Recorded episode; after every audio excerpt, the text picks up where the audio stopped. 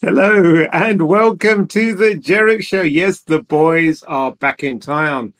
This week we are talking about ransomware, end-of-lifing software and 0 days. All that and so much more coming up on this episode of... I just really don't care. I hit the wrong... Welcome to The Jerich Show, featuring your hosts Javad Malik and Eric Krohn. Timely topics, poorly presented. I apologize to all our viewers for that. That was from last week where Eric was on holiday and he was in the pool, and that was his response to every single story. But now he does care a little bit more than what he was last week. Eric, welcome back to the show. Great to be here. And just for clarity's sake, that wasn't a pool. That was actually the ocean in the Bahamas. And frankly, last week, I just really didn't care. But you're right. I do care now. There's some things that are going on. We're back in the world. Had a little bit of a mental rest. And now let's try to help things out. Right? Yeah. Absolutely. I should remember to remove that clip from our dashboard so I don't hit it again by accident. I just really don't care. Yes. Okay, maybe I won't remove it. Anyway, we heard that we're kicking off with a ransomware story. Someone got ransomware. Who was it, Eric? Yep, Guess. Some energy retail provider? No, Guess. I'm guessing. Nuclear power station. No, Guess. I give up. Go to the story, man. Guess. I see what you did there. Yes. So the fashion retailer Guess, who's been around since I was in high school. I mean, I remember that back in the days. Those were the jeans you always wanted, right? It was Guess. They had a little bit of a data breach after a ransomware attack. Shocking. Surprise. I think it was the Dark Side group, before they kind of scattered to the wind, had gotten into Guess, done their thing, and apparently they had extracted just a tiny little bit of information, and now they have a little bit of an issue on their hands. So this is another one of those examples of where, you know, the thing about ransomware, and I know we talk about it a lot because it is kind of the thing that just, it's so prevalent these days and so damaging, but you know, this is more than ransomware these days. It's the exfiltration of data, and it's often used to leverage the attackers use it as leverage to get payment, right? So if you don't pay this, we're going to dump it out on the internet, right? And so if you do pay, they swear they've destroyed it, but you know, we all know they turn around and sell it on the dark web. But in this case, this is coming back to bite even after the group is gone and out of there. Now, what got me on here was the just sheer amount of data that Guess had apparently been collecting. And I'm trying to figure out where this is from. You know, part of me says, okay, is this all consumer stuff? Maybe it was some stuff dealing with employees too. But when they talk about this, you know, the part in here says, the investigation determined that the social security numbers, driver's license numbers, passport numbers, and or financial account numbers may have been accessed or acquired. And then it moves down to say financial account number or credit debit card number in combination with a security code, access code, password, or PIN for the account. Who collects that and why in these modern days? It just makes no sense to me at all to have things, especially like PIN numbers or the stuff you need to access the account. You know, it's kind of like, you know, PCI be damned. I don't even know. It's just disgusting. That is disgusting. You're right. That's like a buffet of violations around the world. Why are they holding so much information, and for what purpose? It just not needed whatsoever. And this just comes down to such poor. So it's poor security, but a lot of it is the lack of having like someone from records management or something, someone that can advise them, like, these are records you should keep, these are definitely things you shouldn't keep, and these ones, let's make a business case for why you need them and how long you need them for and what you're going to do when they're at their end of life. And this is one thing that comes up quite often with ransomware attacks, is that people are like, oh yes, your data going back to the year 1998 when you first created the account as just to check it out. They may have been compromised. And the question is, well, why are you still holding that information, even though it's so outdated? And organizations just don't seem to have this data hygiene or records management process in place where they can delete stuff. And I think with cloud storage, it's so cheap and easy just to dump everything, because why not? It's costing us, what, pennies on the dollar, pennies on the pound, cents on the dollars even. But, yeah, and if you've ever gone through the process of trying to figure out where data is, if you didn't build that correctly in the first place, trying to figure out what you have and what's still useful and valuable and all that stuff, that's a tedious process. It can be expensive to try to figure that out. So if it's built poorly to start with, that's where I think a lot of this stuff just kind of heaps on, where now you have these, you know, virtual boxes of records sitting around that nobody knows what to do with. I think the best example I like to help relate it back to a consumer level is just think about the photos you have. How many photos do you have, digital photos you have on your phone, on a hard drive, on a memory card, in the cloud somewhere, whether it's iCloud, whether it's Google Photos. Okay, how many, do you know how many you have? How many do you have of a certain person? If they ask you to remove all of their photos, would you be able to?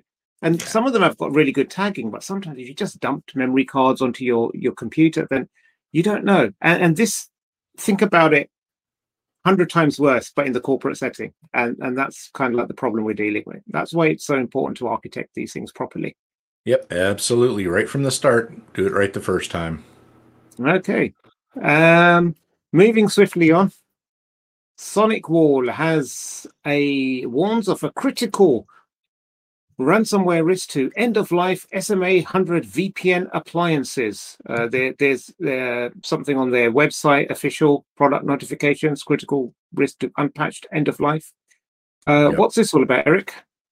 Well, basically what's happened is folks have found out that these SonicWall devices have a vulnerability that it appears allows them actually to do things like place ransomware within organizations using this through the vulnerabilities of the firewall being able to do this kind of stuff. And it's a firewall VPN sort of thing.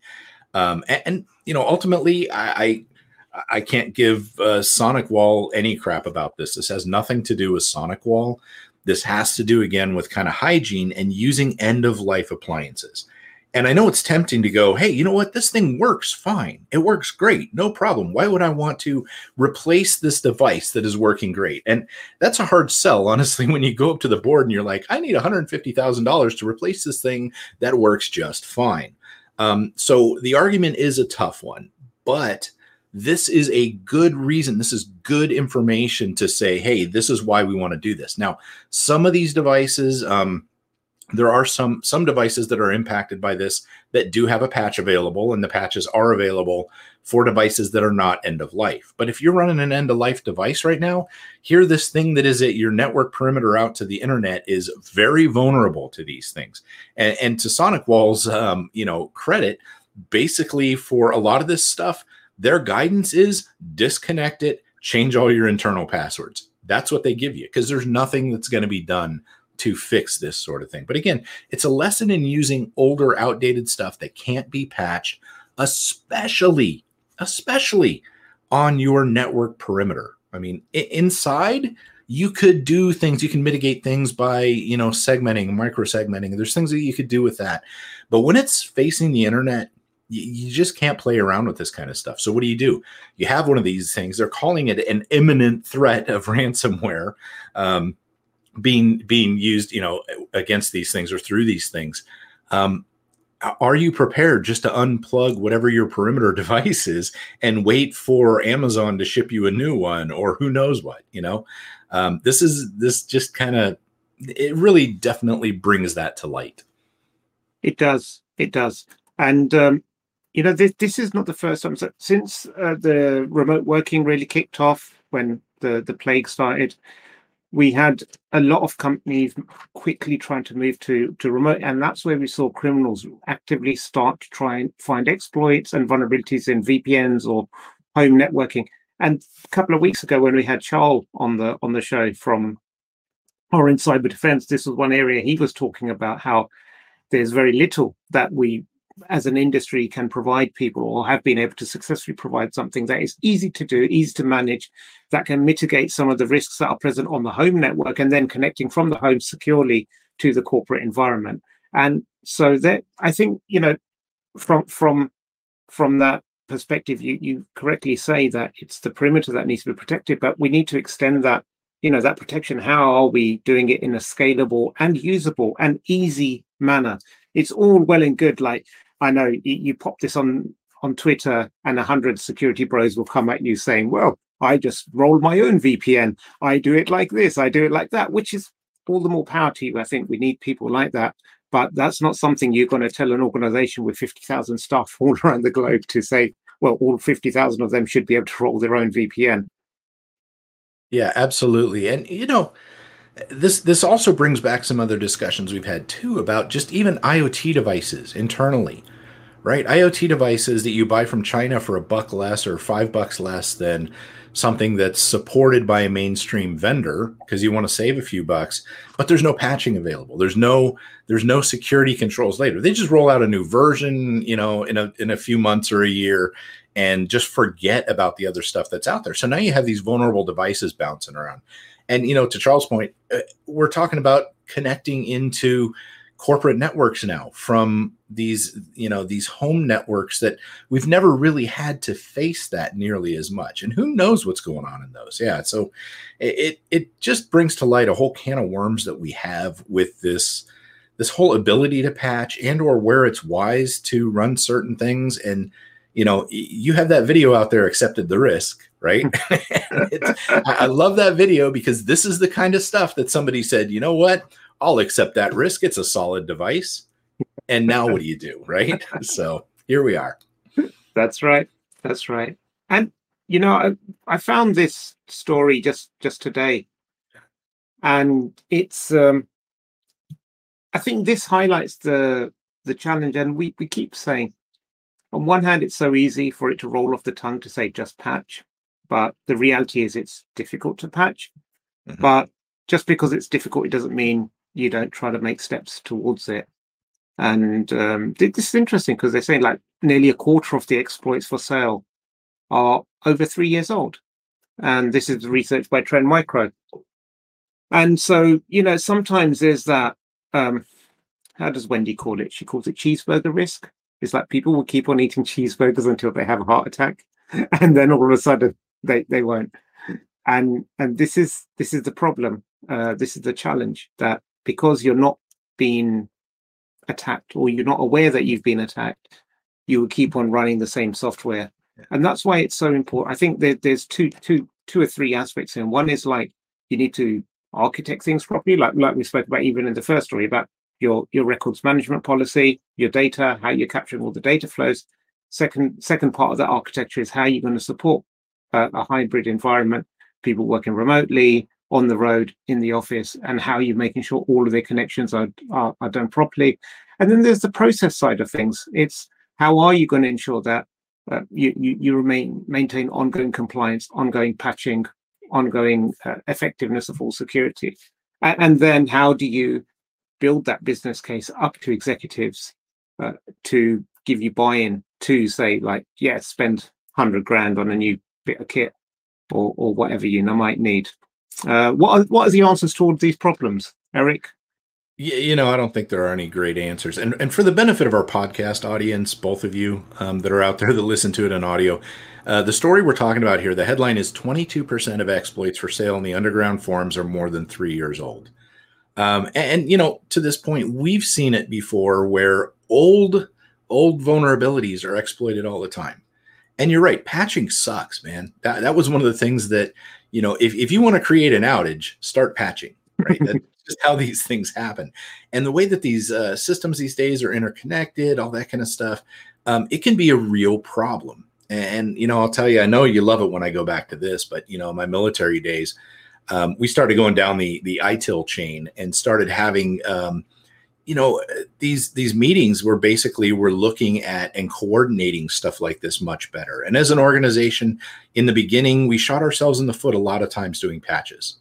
I'll never forget there was an incident. I don't mean incident, but there was an issue one time where we were patching domain controllers while the network team was also patching that required a reboot. And things went as well as you can expect when you're, you know, partway through patching a bunch of things and networks start dropping off the wire. You know, and it was one of those things where we ended up having to coordinate this kind of stuff. And we would have these change management meetings and people would go, oh, wow, okay, you know what? We were looking at doing something at this time and it saved us. But that's a maturity of process and not everybody can do that. But it's important enough that we have to do this. There's no excuse for a 3-year-old vulnerability to be present on a network if there's a patch available for it, or at the very least not mitigated by some other means. Again, microsegmentation. You know, sometimes the patches, you can do things like go in and turn off that SMB version by yourself. You don't always have to have a patch kit to be able to do that. You can do it by yourself. So these are the things that, you know, we can learn from this kind of stuff, but it's interesting that these things are that old and still very, very popular with respect to being sold out there.